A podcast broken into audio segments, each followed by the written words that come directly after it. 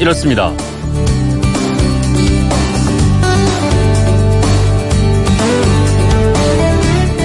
안녕하십니까 전종환입니다. 피를 좋아하긴 합니다. 하지만 그렇다고 동족의 피를 빨아먹진 않고요. 날이 더워지면 더워질수록 기승을 부리는 곤충, 어, 우리의 밤잠을 설치게 만드는 달갑지 않은 불청객, 바로 모기인데요. 자, 모기는 시력이 좋을까요? 안 좋을까요? 어떨 것 같습니까?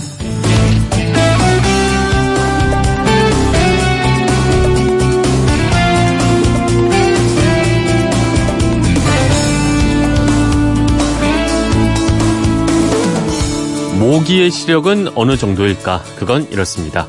미국 듀크대 생물학과 연구팀은요, 아, 인간과 곤충을 비롯한 동물 약 600종의 시력을 비교 분석한 결과를 국제 학술지에 발표를 했는데요. 아, 우리 사람보다 시력이 좋은 동물은 조사 대상 중에서 독수리가 유일했고요. 고양이와 개는 사람과 가장 비슷하게 물체를 볼 수 있지만 해상도는 사람 눈에 비해서 4분의 1에서 7분의 1밖에 안 됐다고 합니다. 자, 모기는 어떨까요? 아, 모기는 물체를 거의 구별해내지 못할 만큼 동물 중에서 시력이 가장 나쁜 축에 속했습니다. 모기처럼 특히 겹눈을 가진 작은 곤충들은요, 아주 근접한 거리에 있는 단순한 물체만 구별할 수가 있다고 합니다. 아, 눈에 뵈는 게 없는 모기는 그럼 어떻게 해서 사람을 그렇게 잘 무는 걸까? 아, 모기는 시력이 아니고요, 후각, 냄새로 피를 빨 상대를 찾습니다. 특히 땀 냄새, 발 냄새, 어, 화장품과 마디용품, 향수 냄새 등에 아주 민감하게 반응을 하고요. 아, 시력은 나쁘지만 덩치가 큰 사람이 아, 색대비가 큰 옷을 입거나 형광색처럼 시각적으로 눈에 띄는 옷을 입어도 잘 달라붙는다고 합니다. 아, 모기가 나만 쫓아다니면서 문다고 생각하는 분들 참고하면 좋을 것 같습니다.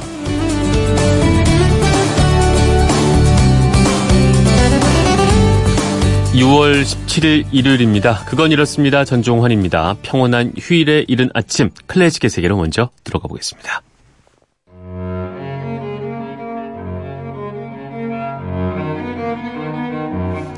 클래식 음악에 담긴 이야기를 만나보는 시간이죠. 클래식 아하 최영옥 클래식 평론가와 이야기 나눠보겠습니다. 안녕하세요. 네, 안녕하세요.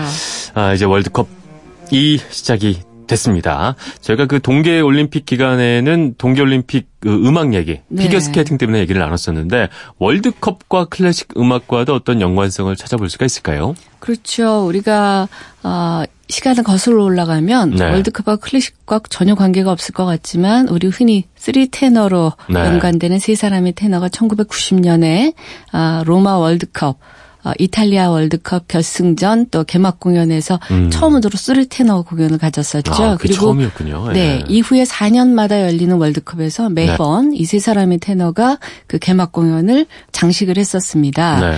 그러다가 2006년부터는 음. 이제 파바로티도 은퇴를 하고 몸도 아프고 뭐 하면서 네. 도밍고가 아, 새로운 세대 네. 아, 안나 네트렙코, 롤란도 비야손과 함께 2006년 베를린 음. 아, 월드컵 때는 대신을 했었고요. 네. 어, 재미있는 것은 어, 이번 목요일에 열렸었죠. 어, 러시아 월드컵.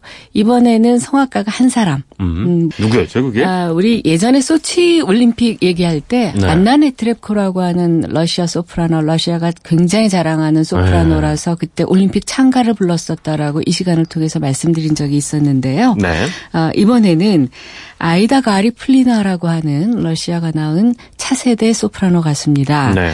아, 1987년생인데요. 현재 마린스키 대표 가수기도 하고 네. 지금 안나 네트렙코 뒤를 이어서 러시아가 음. 또 세계에 자랑하고 있는 네. 인물인데 이 인물이 본 경기 전 30분 동안에요. 네. 어, 영국의 팝스타 로비 윌리엄스 그리고 또 호나우두와 함께 무대에 올라서 음. 아이다 가리풀리나가 축하 공연을 가졌었습니다. 그 호날두가 포르투갈의 호날두가 아니라 브라질의 축구스타. 네, 브라질의? 축구스타죠. 호나우두. 네. 네, 호나우두가 함께 했었죠. 네. 어, 그래서 전 세계가 러시아가 내놓은 이 자랑스러운 새로운 또 디바에 대한 관심을 음. 이번에 새롭게 갖게 됐고요. 네. 우리나라에도 왔었던 가수기도 합니다. 어, 그리고 그렇군요. 영화 플로렌스라고 하는 영화에서도 네. 어, 했었던 릴리 퐁스 역으로 나왔었던 가수인데 네. 아, 러시아가 그 전부터 자랑해왔던 안나 네트렙코도 미모와 연기가 뛰어난 가수긴 한데요. 음. 이 가수는 헐리우드 배우처럼 음. 정말 아름다운 외모와 그래요. 찾아보겠습니다. 네, 네, 연기력까지 갖추고 있어서 네. 어, 러시아가 이제 두 번째 디바를 탄생시켰구나 하는 어. 그런 아, 관심을 불러 일으켰던 부분이기도 합니다. 목소리를 들어봤으면 좋겠는데 어떤 노래를 들어볼까요? 네, 그래서 그냥 대표곡으로 네. 어, 준비를 해봤습니다. 아, 샤를 구노가 작곡했었던 오페라 파우스트 중에서요. 네. 보석의 노래라고 하는 곡이 있습니다. 보석을 앞에 두고 어떠한 순결한 여인도 마음이 움직이지 않을 수 없다라고 메피스토펠레스가 이 파우스트 중에서 네. 시험을 걸거든요. 네. 그래서 그 마음이 흔들리는 모양을 대단히 화려하게 음. 노래했던 소프라노의 대표적인 곡입니다. 네, 함께 들어보시죠.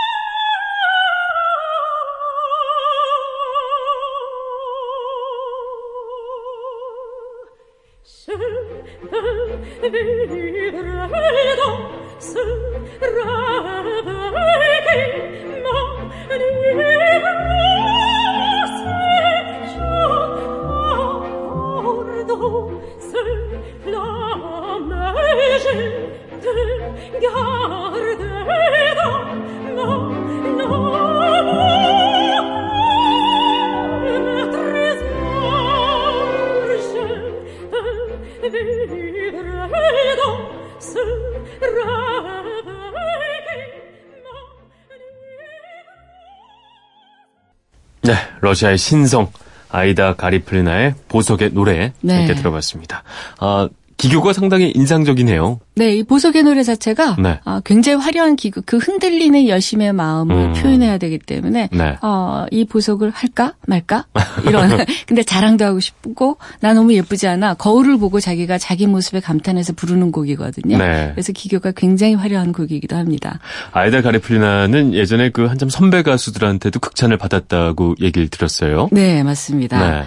네. 그 2013년에 플라시도 도밍고 콩쿨 오페랄리아 콩쿨에서 우승을 했었는데요. 네. 이 도밍고로부터 오늘날 가장 주목해야 하는 오페라 디바 가운데 한 명이다. 라고 극찬을 아, 받았었죠. 네. 아, 우리나라 평창 동계올림픽 때도 그랬고 황수미라는 음. 소프라노 가수가 아, 올림픽 참가를 불렀었잖아요. 네. 세대 교체가 된다는 느낌을 받게 하는 그런 음. 부분이기도 했었습니다. 네. 어쨌든 러시아는 자국의 자랑스러운 프리마돈나를 개막식 무대에 올리게 되니까 네. 어떤 뿌듯함도 그럼 러시아는 매번 그렇게 하고 있습니다. 네. 네.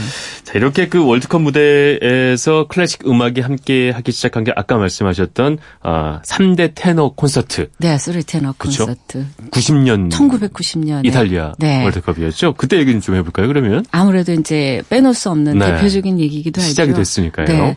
어, 이탈리아 루치아노 파바로티 그리고 네. 스페인의 플라시도 도밍고 호세 카레라스 이 세 사람이 1990년 로마 월드컵 때 네. 아, 카라칼라 극장에서 어, 야외 무대였었죠. 네. 최초의 three 테너 콘서트를 갖게 됩니다. 네. 근데 이제 재밌는 것은 사람들이 이 세 사람이 이탈리아 사람이라고 많이들 혼동을 하세요.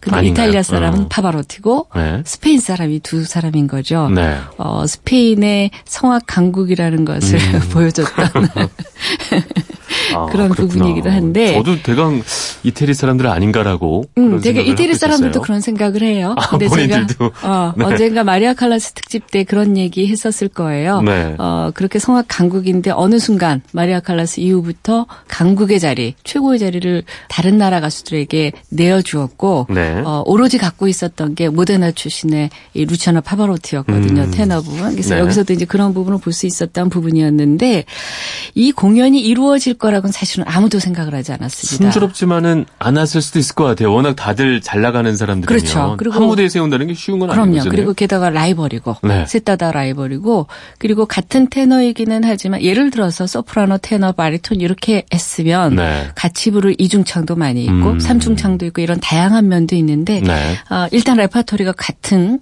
그런 네. 프로그램으로 이루어진 세 명의 테너가 한 자리에 오르는 데다가 음. 테너도 사실은 그 음역대나 음빛깔이 다 틀리거든요. 음. 그래서 가장 고운 미성이 호세 카라라스예요. 네. 이런 가수는 이제 오페라에서 어떤 역할이냐면 어, 씩씩한 역할 이런 거보다는 상처받은 청춘 음. 또는 사랑 때문에 괴로워하는 뭐 첫사랑 때문에 눈물을 흘리는 이런 연약한 청춘의 모습이거든요. 네. 그래서 목소리가 이렇게 크지 않아요. 음. 그게 이제 호세 카레라스고 루치아나 파바로티는 어, 보통 중간 톤의 목소리긴 합니다. 그리고 네. 가장 많은 테너들이 이 목소리를 내고 있는데 음. 어, 뭐가 문제냐면 그러면서 하이스의 제왕으로 불리죠. 그리고 평상시 어, 생전의 몸무게가 160kg까지 나갔었던 가수입니다. 네. 이 얘기는 뭐냐면 볼륨이 어마어마하다는 거죠. 그렇죠. 그래서 파바로티가 소리를 내면 다른 가수들의 소리가 묻힐 수도 있는 음. 어, 그런 테너죠. 그리고 다른 가수 입장에서는 잘못 썼다가는 그럼요. 오히려 나한테 손해겠다 이런 생각. 되게 일반 있겠어요. 관객들은 솔직히 말하면 네. 목소리 큰 사람이 제일 잘한다고 생각하니까 잘하는 것처럼 보일 수밖에 없기 때문에 네. 이 오페라 가수들의 특성을 잘 이해하지 못하면 음. 호세 카레라스는 굉장히 불리한 무대가 되는 네. 거죠. 게다가 호세 카레라스가 백혈병을 앓고 돌아온 지 얼마 안 된, 음. 1년도 안 된 그런 시점입니다. 그러니까 네. 중병을 앓고 세상을 떠날 수도 있었던 가수가 돌아왔으니 목소리 힘이 없는 건 당연한 그런 상황이죠. 네. 그리고 또 한 사람 플라스도 도밍고는 원래 바리톤으로 시작한 가수입니다. 음. 바리톤으로 시작했다는 것은 테너 치고서는 음색이 굉장히 어, 묵직하다는 거예요. 네. 이 묵직하고 저음톤에서 강한 소리를 낸다는 것은 테너들이 주로 맡는 역이 사랑을 하고 있는 젊은 청춘이나 왕자님이나 뭐 이런 역할들이거든요. 젊은 청년, 젊은 목소리를 내기에는 저음의 목소리는 좀 나이가 들었다는 음. 중후하다는 느낌, 카리스마라고 하는 느낌이 있어서 네. 이 플라시도 도밍고의 목소리는 drammatico라고 해서 음. 테너 중에서도 가장 heavy한 음성입니다. 네. 그래서 도밍고가 맡게 되는 역할은 청춘의 역할보다는 섹스피어의 오텔로라고 하는 작품이 있어요. 음. 어, 이미 어, 성공을 한 무어인 총독이고 결혼도 한 영웅이에요. 네. 이런 영웅이 비극적인 추유를 맡는 역할이 드라마티코 테너들이 하거든요. 음. 당연히 루차노 파바로티가 큰 소리를 내면 드라마티코도 표현력이 중요하기 때문에 네. 묻힐 수밖에 없어요. 음. 그래서 이 세 사람을 무대에 세울 수 있다라고 아무도 이것을 믿지 않았습니다. 네. 근데 이게 가능했던 이유는 월드컵 개막식 공연이었기 때문이죠. 다들 뭐 축구를 좋아했나요? 이탈리아, 스페인이에요. 아, 좋아하겠구나. 우리나라 월드컵 할 때도 보셨죠? 아, 축구가 애들을 묶었구나. 그렇죠. 우리 안정환 네. 선수가 골 잘못 넣었다가 이탈리아 못 가고. 그렇죠. 어, 스페인은 자국의 나라 선수들 졌다고 들어오지 말아라. 무서운 사람들이네요. 토마토 던지겠다. 이랬던 나라, 나라들이잖아요. 이렇게 어렵게 이루어진 공연인데 반응은 뭐 뜨거웠죠. 당연히 뜨거울 아, 수밖에 없었죠. 그래서 뭐 세계의 공연이 됐었고요. 네. 어, 이 음반이 기네스북에 어, 클래식 음반 중에서 가장 많이 팔렸던 음. 반으로 꼽히기도 어, 했었죠. 제가 어릴 적에 이렇게 클래식을 많이 안 듣던 집안이었었는데 그 앨범이 있었어요. 있었을 거예요. 생각이 나요. 그 네. 앨범이 네. 많이 들었어요. 심지어. 네. 어마어마한 겁니다. 저희 음. 집에서 그걸 들었다는 얘기는 그렇죠. 아, 정말 네. 이건 세계적인 음반이다. 세계적인 음반이고 세계적인 관심사가 모일 그러니까요. 수밖에 없었던 어. 그런 공연이었었죠. 그 세 명의 목소리를 함께 들어봤으면 좋겠는데 어떤 음악을 들어볼까요? 네, 이들이 앵콜에서 불렀던 곡인데요. 네. 어, 이거 아마 영상으로도 보셨던 분들 많을 거예요. 네. 두 곡을 불렀었는데 오솔레미오와 네슨 도로마를 불렀었습니다. 음. 근데 이 오솔레미오는 이탈리아의 민요기도 하고 아까 이태리 가수는 파바로티밖에 없다 그랬잖아요. 네. 파바로티가 가장 잘 부르는 곡이기도 음. 하고 파바로티가 자신의 호흡을 가장 자랑하는 곡입니다. 네, 오, 길게 맞 길게 끌거든요. 네. 하면서 어, 잘하시는데요. 어릴 적 기억이 있습니다. 네. 그래서 이 앵콜 부분에서 아, 파바로티가 이 부분을 부르려고 하니까 카레르스와 네. 도밍고가 둘이 막 이제 속닥속닥 하더니 못 부르게 하고 자기들이 그 부분을 불러요. 아, 그래요? 그래서 파바로티가 막 폭소를 하고 이렇게 아주 재미있게 네, 했었던 너좀 빠져 이러구나. 그렇죠. 우리가 우리도 할 수 있어. 네, 라고 했던 부분이죠. 운하의 태양으로 번역이 되는 곡인데 이곡 들어보겠습니다. 네, 함께 하시죠.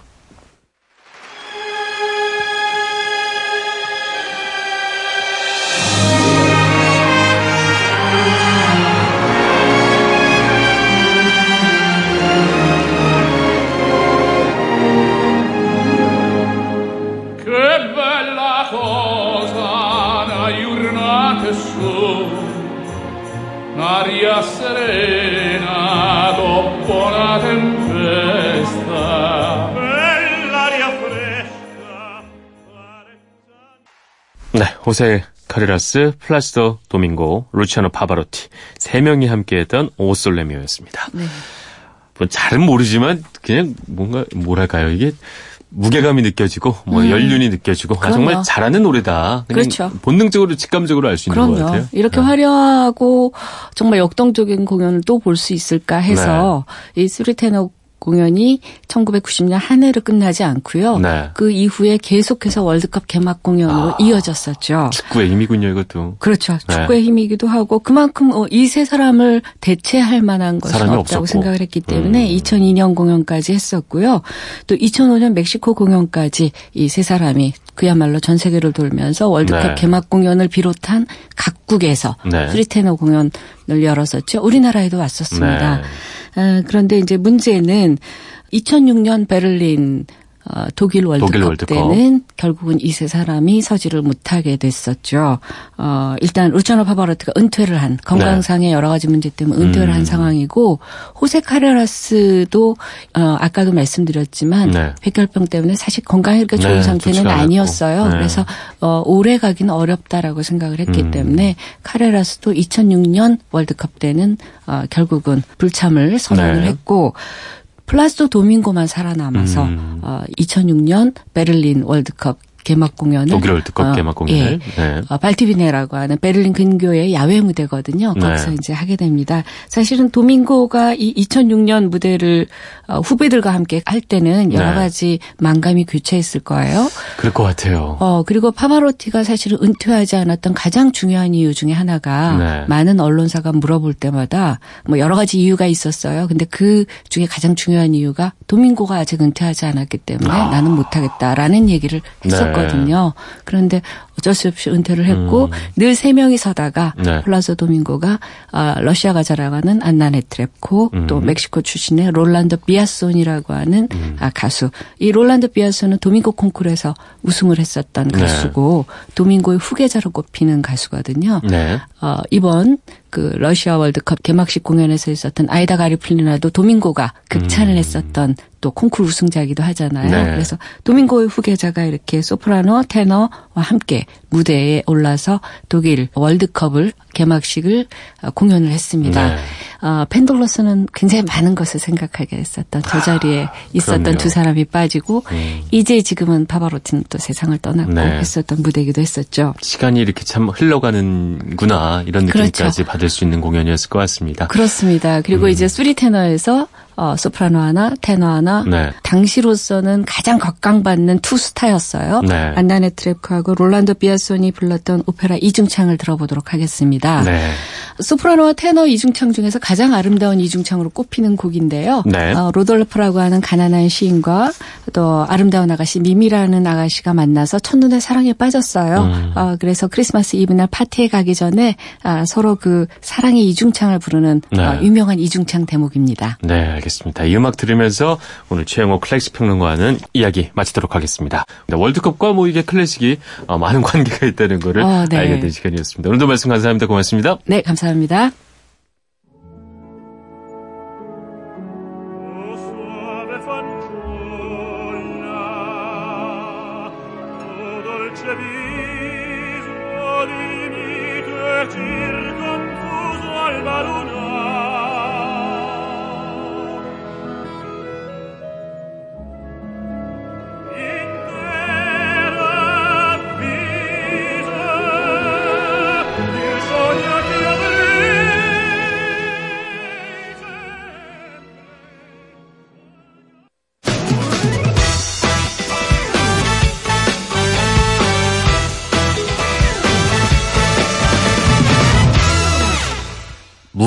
앞에는 숲이 있지만 문명 뒤에는 사막이 남는다. 프랑스 작가죠. 어, 샤토브리앙이 한 말이었습니다. 갑자기 왜 이렇게 뭔가 좀 의미 있는 듯한 말을 하느냐. 아, 바로 오늘이 유엔이 정한 세계 사막화 방지의 날이어서 그렇습니다. 울창했던 숲이 나무 한 그루 없는 땅으로 변하는 곳이 많죠. 어, 물고기가 살던 호수가 먼지만 펄펄 날리는 맨 땅으로 바뀐 곳도 있습니다. 이대로 가면 2080년에는 육지의 90%가 사막으로 변할 거다. 이런 무시무시한 전망까지 나오고 있습니다. 누군가의 문제는 우리 모두의 문제라는 말이 있습니다. 아, 자연이 우리에게 내리는 경고를 더 이상 외면하면 안 되겠다. 이런 생각 저부터 먼저 좀 해야겠습니다. 자, 날이 더워지면서 줄무늬가 있는 옷을 입는 분들이 눈에 많이 띄고 있습니다. 옷장 읽어주는 남자에서 줄무늬 패션에 대한 이야기 나눠보겠고요. 사막화를 막기 위해서는 나무를 더 열심히 심어야겠죠. 나무를 심듯이 나무에 대한 지식을 심는 시간 나무 아하 코너도 준비하고 있습니다. 그건 이렇습니다. 전종원입니다. 잠시 후에 돌아오겠습니다.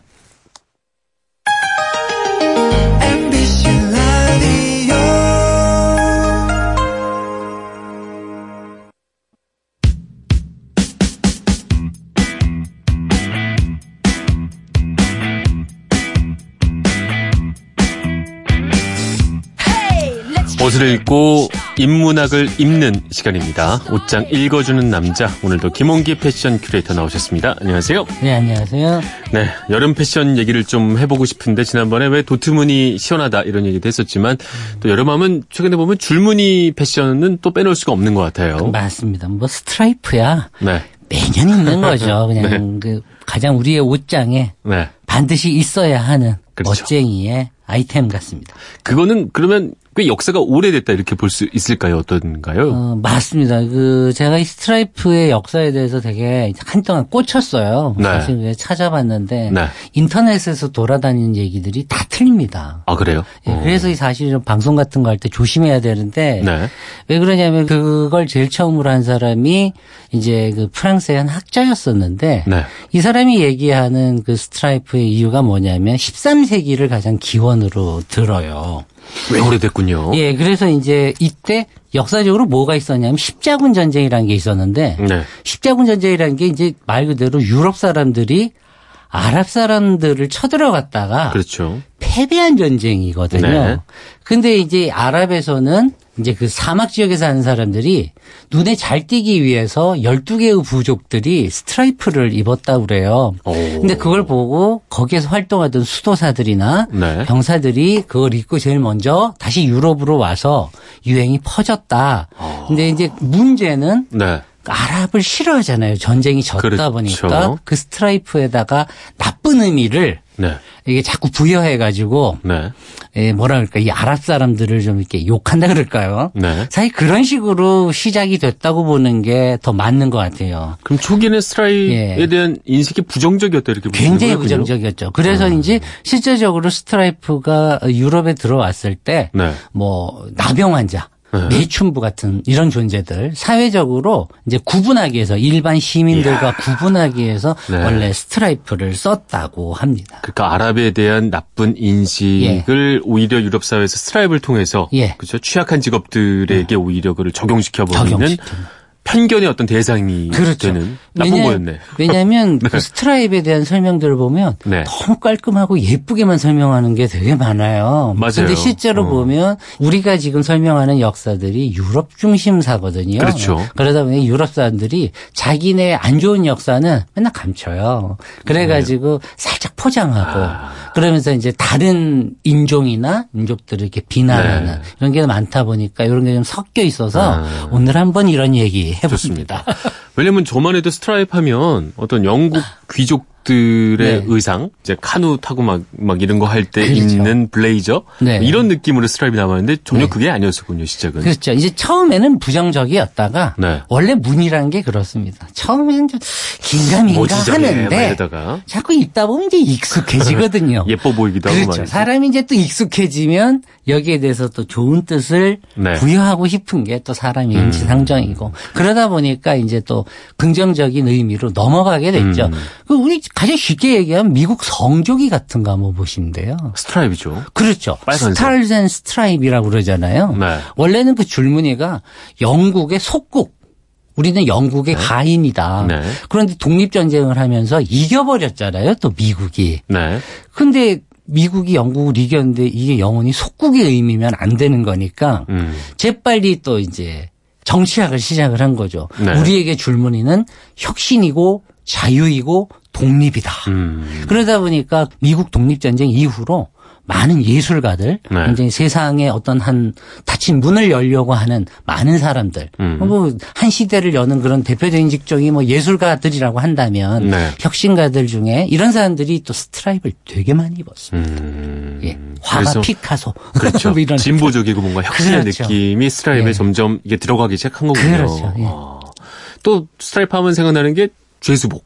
맞습니다. 그죠? 빠삐용. 예. 뭐 이런 아, 느낌도. 잊을 수가 없죠. 근데 사실은 네. 그게 영화에서만 그런 게 아니라 지금도 그 전통이 한 주가 남아 있어요.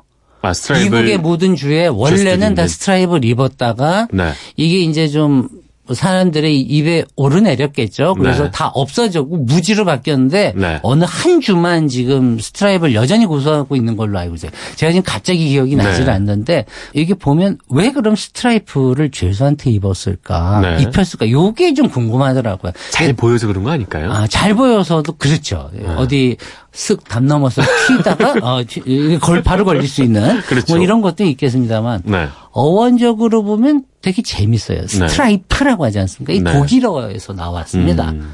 이게 이제 선을 긋는다. 네. 이런 뜻입니다. strafen 이런 음. 뜻인데 그 선을 긋는다라는 말이 네. 사람과 사람이 만나다가 네. 이제 어느 정도 이해관계가 좀 안 맞고 혹은 저 사람하고 더 이상 이제 음. 안 만나야 되겠다. 네. 정서적으로 좀 거리를 둬야 되겠다. 그럴, 뭐 이럴 때 네. 연애를 하다가도 그렇잖아요. 선을 긋겠어. 그렇죠. 이쯤에서 그냥 우리는 선을 긋겠어. 네. 오빠와 동생으로 낳는 게 좋겠어. 네. 이러잖아요. 음. 네, 아마 이런 것들이 지금 동서양이 같이 쓰는 것 같아요. 여기에서 네. 이 선이라는 것이 음. 눈에 보이지는 않지만 이 어떤 한 사람과 또 나를 구분시키는 네. 그런 눈에 보이지 않는 장벽 같은 거 음. 이런 뜻으로 쓰인 게 아닐까. 그래서 아마 죄수복에도 이게 계속 네. 적용된 게 아닐까 생각해 봅니다. 또 빠삐용과 더불어 생각나는 것은 해군 유니폼 같은 아. 경우에도 그렇죠. 있는데 그거는 당연히 어떤 다른 의미겠어요. 해군에서 그거를 차용하기 시작했을 때 원래? 유럽에서 해군복이 시작이 됐던 거는 네. 어, 16세기입니다. 이게 스페인 지역에 원래 어떤 뭐 세계의 패권을 줬던 나라들의 가장 큰 특징은 일단 해군이, 해군이 가장 셌었죠. 네, 맞습니다. 근데 이제 스페인이 한때 가장 최고의 그렇죠. 정점을 달렸고 이 바스크라는 항구 도시에 있었던 선원들이 음. 물에 빠졌을 때 그러니까 싸우다가 이제 배가 침몰하면 바다에 이렇게 둥둥 떠다니는데 네. 잘 보이게 하려고 저 스트라이브를 음. 썼다고 그래요. 뭐 네. 뭐 자기네 말로는 저 바다에 저 파고 파도에 음. 저항하는 네. 굳건히 변하지 않는 저 직선을 뭐 이렇게 몸에 썼다 그러는데 그건 뭐 그 사람들 그냥 너무 브랜드 스토리고 그거는요. 하여튼 뭐 그렇게 입었고 네. 이게 이제 이후로 프랑스를 건너서 영국을 넘어 계속 이제 적용이 됐습니다. 네. 특히 프랑스는 21줄짜리 음. 요 스트라이프를 입었죠. 이 나폴레옹이 영국 최강의 이 해군을 한번 이기면서 네. 그때부터 이 21줄짜리 스트라이프가 굳어져서 지금까지도 그렇게 입더라고요. 네. 그래서 제가 궁금했어요. 그래서 정말로 21줄이냐. 음. 그래서 프랑스 제품을 제가 세봤습니다. 맞습니다. 여기 약간의 편차는 있는데 평균적으로 21개는 맞다. 맞다. 평균적으로 수렴이 된다. 굳어집니다. 네. 네. 이게 말씀을 듣다 보니까 스트라이프는 선을 긋기도 하고 아니면 누군가가 물에 빠졌을 때 잘 보이기도 하고 말이죠. 네네네. 결국에는 눈에 띈다는 특징을 갖고 있는 것 같아요. 맞습니다. 결국 눈에 띈다는 것은 패션과도 뗄래야 뗄 수 없는 아, 그렇죠. 요소가 될 것이고요. 예, 예. 그래서 이제 최근 패션을 보자면 어, 상당히 화려하고 네. 그죠 함부로 좀 입기 어려운 네. 이게 줄무늬가 뭐 굵냐 얇냐에 따라서 그 네. 색깔이 어떠냐에 따라서 네. 아, 남성으로서는 좀 힘든 이런 지점도 있는 아, 패션의 뭐 어떤 아이템인 것 예. 같습니다. 그러니까 뭐 스트라이프는 사실은 네. 에, 뭐 런웨이 같은 데서는 뭐 이렇게 좀 다양한 디자인이 나오기도 하겠지만 네. 그래도 감사한 것은 네. 어, 이 스트라이프만큼 변하지 않는 게 없어요. 네. 그러니까 참 항상 1cm 1.4cm 음. 요 깊이의 넓이가 가장 표준입니다. 네. 사실 그 이상 뭐 깊게 나오고 하는 거는 어, 입는 사람이 알아서 잘 입어야죠. 그렇죠. 예, 좀 세잖아요, 느낌. 그렇죠. 음. 그런데 중요한 거는 이제 우리가 스트라이프를 이제 어떻게 입느냐, 스타일링을 할때 네. 조심해야 되는 게 뭐가 있을까요? 어, 뭐 가로를 입으면 네. 뚱뚱해 보인다, 혹은 뭐 세로를 입으면 좀 더 날씬해 보인다라고 책에는 그렇게 쓰여 있는데 네. 그게 사실은 증명이 안 된 게 너무 많아요. 아, 가로라고 꼭 네, 뚱뚱해 보이는 거 아니다. 뚱뚱해 보이 그런 거 아니거든요. 네. 이게 어떻게 스타일링을 하냐에 따라서 네. 다른 거죠. 그래서 저는 항상 요즘 그런 생각을 해봤어요. 당장 지금 이 스튜디오도 제가 오늘 지금 반팔 입은 게 아님에도 불구하고 네. 근데 에어컨이 세잖아요. 요즘 실내 생활들이 다 이렇단 말이죠. 맞습니다. 그러다 보니까 스트라이프 위에다가 아주 얇은 가디건 정도 하나를 잘 걸쳐주면은 네. 좋겠다 이런 생각을 하는 음. 거예요. 근데 스트라이프를 그냥 홑겹으로 입어서 멋이 잘 나오는 사람이 잘 없어요. 겹을 하나 해줘야 된다. 네, layered를 좀 잘해서 아. 요게 이제 가운데 버튼을 채우느냐 아니면 가디건을 그렇죠. 다 채우느냐 음. 혹은 열어두느냐 이런 그 묘미들을 음. 좀 부리는 것도 좋겠다 이런 생각이에요. 그러니까 한 겹으로만 딱 입는 거는 너무 자신감이 과한 것이다. 예. 아, 스트라이프를 입을 때는 하나 정도 살짝 해주는 것도 포인트가 될 수 있다. 뭐 금상첨화다 이렇게 금상첨화다. 알겠습니다. 이번 여름에 한 번 정도는 좀 네. 어떤 다양한 스트라이프를 한번 시도해 볼 수 있는 네. 여름이 저도 한번 시도를 해보도록 하겠습니다. 그렇습니다. 지금까지 김홍기 패션 큐레이터였습니다. 말씀 고맙습니다. 네, 감사합니다.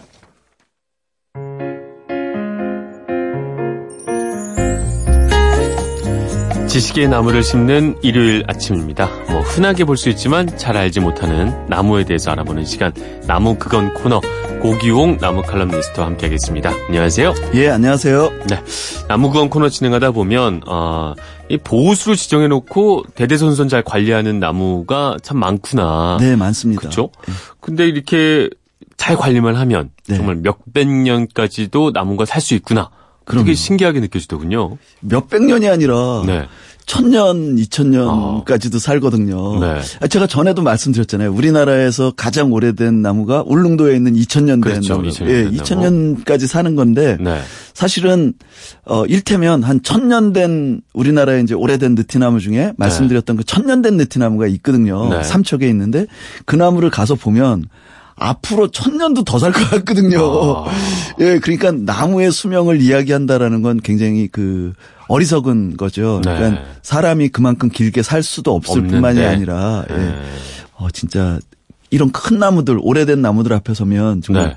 한없이 작아지는 그런 느낌을 갖게 됩니다. 저도 이 코너 진행하면서 최근에 그 파주에 있는 수목원 작은 곳을 한번 찾아가 봤었는데 아, 네, 네, 네. 보니까 확실히 오래된 나무는 네. 그 삶의 뭐랄까요 흔적이랄까요? 네, 네, 느껴지더군요. 어 진짜요? 네, 네. 아, 이게 뭔가 어, 예. 생김새도 그렇고, 아 그죠. 어, 우리가 사람도 나이가 먹을수록 주름이 생기는 것처럼, 네, 네. 야 이 친구도 참그 오랜 세월 풍파 견뎌오면서 여기까지 왔구나. 이런 아 제가 친구라고 하기 너무 어르신이겠지만, 예, 조만간 저는 자리를 바꿔야 될 것 같아요. 관심이 많아지고 있어요. 네. 아주 깊이 빠지신 것 같아요. 네. 수목원 다니는 게 일종의 취미가 돼가고 있는 거예요. 아 벌써요? 네, 그 자리를 노리고 있습니다. 네. 오늘 그럼 어떤 얘기 좀 더 이어가 볼까요? 네, 오늘도 이제 그런 사람과 더불어 살아간 그 어떤 대표적인 나무로 네. 저한테도 네. 아주 특별한 경험을 준 그런 나무인데요. 네. 일테면 그런 소리 들어보셨어요? 그 옛날 농부들이 뭐라고 얘기했냐면 네. 논밭의 곡식들은 사람의 발소리를 듣고 자란다 이런 말. 아, 못 들어봤어요. 못 들어보셨어요? 아직 그 자리에 가려면 이제 먼 것 같습니다. 네.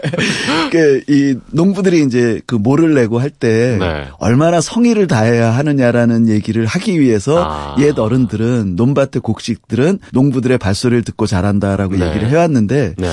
이게 진짜 그 이 농사를 부지런히 지어라라는 뜻에서만 하지는 않은 것 같은 생각이 들어요. 네.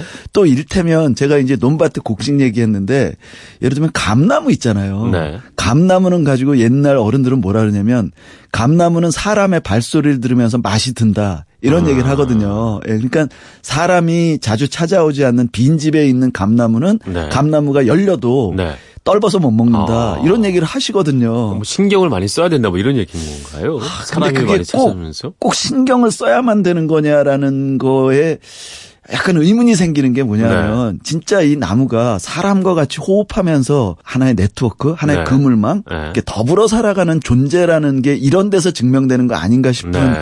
좀 다른 생각을 하게 하는 나무들인데요. 네. 오늘 이제 그런 나무 중에 하나를 이제 제가 소개할까 해요. 네. 경기도 화성시에 전곡리라는 혹시 전곡항 그래갖고 이제 막 요트 대회도 하고 그런 네. 항이 있거든요. 들어갔습니다. 예, 그 전곡항 근처가 바로 전곡리라는 마을인데 네. 전곡리에 있는 물풀의 나무라는 나무를 이야기하겠습니다. 물풀의 나무. 네네. 궁금한데요. 얘기 좀 더 들려주시죠. 예, 물풀의 나무 일단 이름이 참 예쁘죠. 네, 예, 물풀의 나무. 예, 물풀의 나무는 왜 물풀의 나무냐면 물을 푸르게 한다 해서 물풀의 나무거든요. 네. 그래서 이 물을 어떻게 푸르게 하냐면 가지를 꺾어서 이제 물 속에 집어 넣거나 음. 아니 잎사귀를 몇 장 뜯어서 이 물에다 집어 넣어 놓으면 네. 진짜 하늘색 같은 파란 초록색이 약간 돌긴 돌지만 음. 하늘색과 같은 파란색이 이제 거기에 서 배어 나와요. 그래서 네. 물빛이 아주 예뻐지는데 네. 그래서 이제 물을 푸르게 하는 나무다. 그래서 물 푸르게 하는 나무, 물 푸르게 뭐 이러면서 음. 이제 결국 이제 물푸레 나무라는 이름 예쁜 이름이 만들어졌고요. 네. 요 물을 푸르게 하는다라는 게 이 나무의 중요한 특징이어서 중국에서도 이 나무를 뭐라고 부르냐면 한자로 수청목이라고 하는데 오. 그러니까 물 숫자에 풀을 청자 써서 수청목이라고 부르는 거예요. 예. 근데 물푸레 나무 혹시 우리 말이 훨씬 더 예쁘네요. 훨씬 그렇죠? 예쁘죠. 수청목보다. 예. 물푸레 나무. 예. 그런데 이 나무는 이제 옛날부터 우리 농촌에서는 아주 중요한 나무로 여겨왔는데 왜냐하면 네. 이 물푸레 나무의 목재가 네. 굉장히 단단하고 질겨요. 네. 예.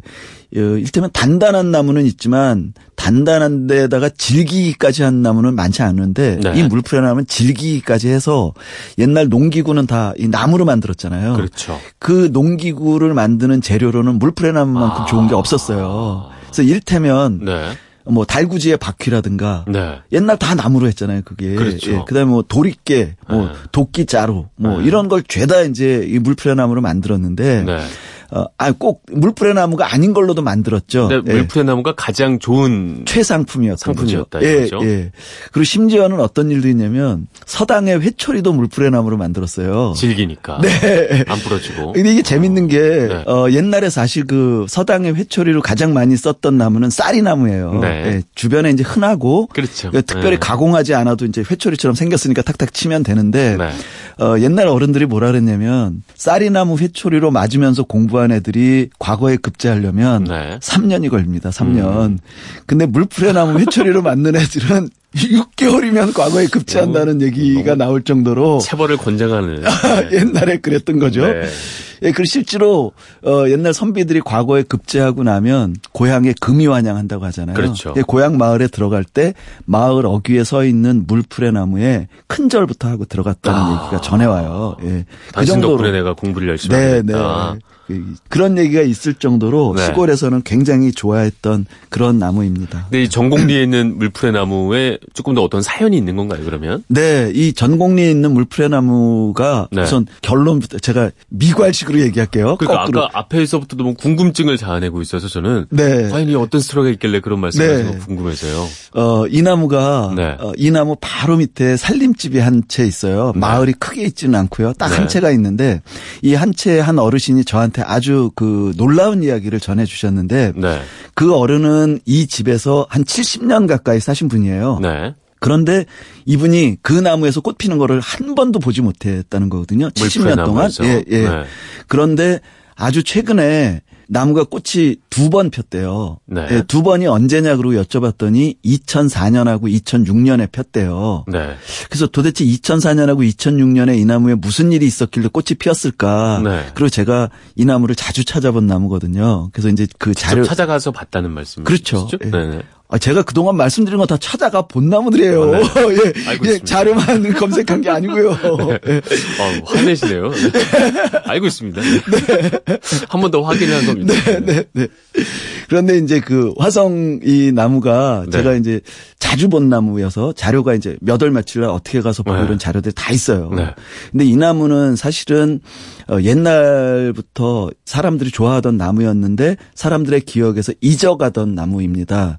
그래서 이제 제가 처음 이 나무를 2001년쯤에 처음 찾았는데 우연히 찾았어요. 네. 근데 그때만 하더라도 나무 주변에 덤불이 무성하게 이렇게 돋아났을 정도로 네. 사람이 찾아오지 않은 흔적이 뚜렷했습니다. 네.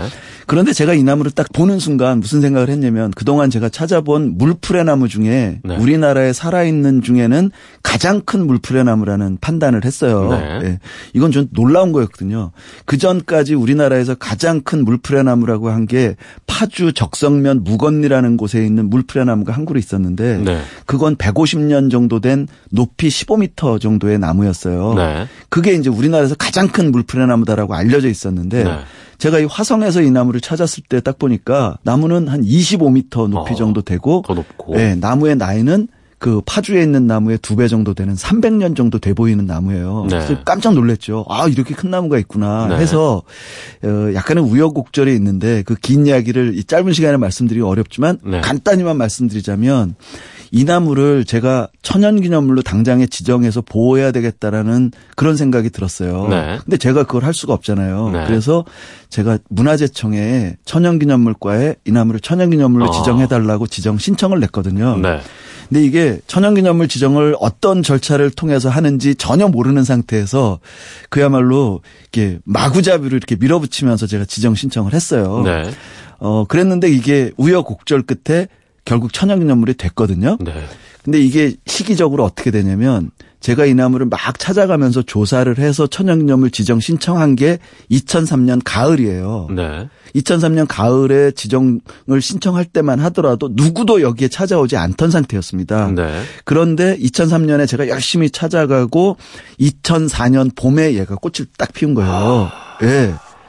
그리고 2005년에는 안 피웠어요. 네. 안 피우고 제가 지정 신청을 한 다음에 문화재청에서는 이 나무를 제가 보낸 자료만 가지고 믿을 수가 없으니까 확인을 해봐야겠죠. 예, 그 전문가들을 통해서 이 정밀 조사를 했습니다. 네. 무려 3년에 걸쳐서 정밀 조사를 했는데요. 네. 2003, 2004, 2005년 3년에 걸쳐서 조사를 한 다음에 마침내 2006년 4월에 네. 천연기념물 제 470호로 지정 완료하거든요. 네. 그리고 5월에 꽃을 핀 거예요. 아... 어, 소름 끼치는데. 놀랍죠. 어. 네, 저도 이 그러니까 그 전에는 단 한 번도 꽃이 핀 적이 없는 네. 물풀의 나무였어요. 그러니까 단 한 번은 아니지만 네. 최소한 70년 동안 그 나무 네, 그 나무를 바로 아래에 있는 아. 댁인데 그 댁에 사시는 분이 네. 한 번도 꽃을 보지 못하신 거예요. 아. 근데 놀랍다 이거예요. 그리고 그 어머니는 제가 이 나무를 뭐 천연기념을 시청했는지 그런 걸 모르시는 분이에요. 네. 근데 이제 저한테 그게 놀랍다 그러면서 얘기를 하시면서 아주 선명하게 기억하시는 게 네. 2004년하고 2006년에 꼽혔다. 아. 연도를 정확하게 말씀하시는데 딱 들어보니까 그게 그 해인 거예요. 아. 네. 그래서 저도 지금 전종환 아나운서뿐만이 아니라 저도 그 말씀 듣는 순간 막 소름이 끼치고 네, 야 이게 나무가 뭘 아나? 음. 깜짝 놀랐어요. 네. 그럼 결국에 뭐 나무가 뭘 아는 거네요. 그러니까 아까 제가 처음에 네. 뭐라고 말씀드렸냐면 논밭의 곡식은 사람의 발소리를 듣고 큰다. 그렇죠. 그다음에 감나무는 사람의 발소리를 듣고 맛이 든다라는 얘기를 했는데 네. 이 물풀의 나무는 사람의 발소리를 듣고 꽃 피울 준비를 하고 아... 그런 거 아닌가 싶은 생각이 들어서 그러네요. 그래서 앞에 제가 그런 말씀 드린 거예요. 꼭 아... 부지런해라라는 그런 독촉이 아니라 아니다. 네, 뭔가 음. 있는 거 아니냐. 음. 우리가 알 수 없는 뭐 그런 말씀을 드렸던 겁니다. 네. 어, 뭐 벌써 시간이 다 됐습니다. 다 됐나요? 예. 뭐 짧게만 그냥 물풀의 나무는 예쁜가요? 아, 물풀의 나무는요. 굉장히 시원하게 생겼습니다. 네. 제가 이 여름 초입이어서 또 이 물풀의 나무를 끄집어냈는데 네. 여름 되면 진짜 그 그늘에 들어가면 저절로 시원해질 아, 것만 시원해지네. 같은 그런 아주 상큼한 싱그러운 나무라고 보시면 됩니다. 주변에 많이 있고요. 그렇게 흔하지는 않습니다. 예. 아, 한번 찾아가서 네, 네. 꽃핀 네. 나무를 또 찾아가면 또 한번 또 꽃 펴주지 않겠어요? 예, 예. 최근에는 좀 핀다고 합니다. 아, 이게 천연기념물 되고 나서 걸음도 주고 이렇게 관리를 네. 해서 최근에는 좀 핀다고 음, 합니다. 역시 뭐 사람이나 나무나 네. 좀 이렇게 애정을 쏟아주고 말이죠. 네. 이렇게 됐을 때 더 꽃을 피울 수 있는 거 아닌가 아, 이런 생각이 듭니다. 어떤 소름 끼치는 시간이었습니다. 예. 지금까지 고기용 나무 칼럼니스트였습니다. 오늘도 말씀 고맙습니다. 예, 고맙습니다. 어제는 역사고 내일은 수수께끼, 오늘은 선물이야. 그래서 우리는 오늘을 선물이라고 불러. 세상의 모든 좋은 말들 애니메이션 쿵푸 팬더의 대사였습니다. 현재를 뜻하는 영어 단어 프리젠트의 또 다른 뜻이 선물이라서 나온 얘기죠. 게다가 오늘은 더 특별한 선물, 바로 일요일 쉬는 날입니다. 특별하고 선물 같은 일요일 보내시길 바라면서 오늘의 끝곡입니다. 쿵푸 팬더 OST에서 쿵푸 파이팅 골라봤습니다. 자, 저는 내일 다시 찾아오겠습니다. 지금까지 아나운서 전종환이었습니다. 일요일 아침 모두 힘내십시오.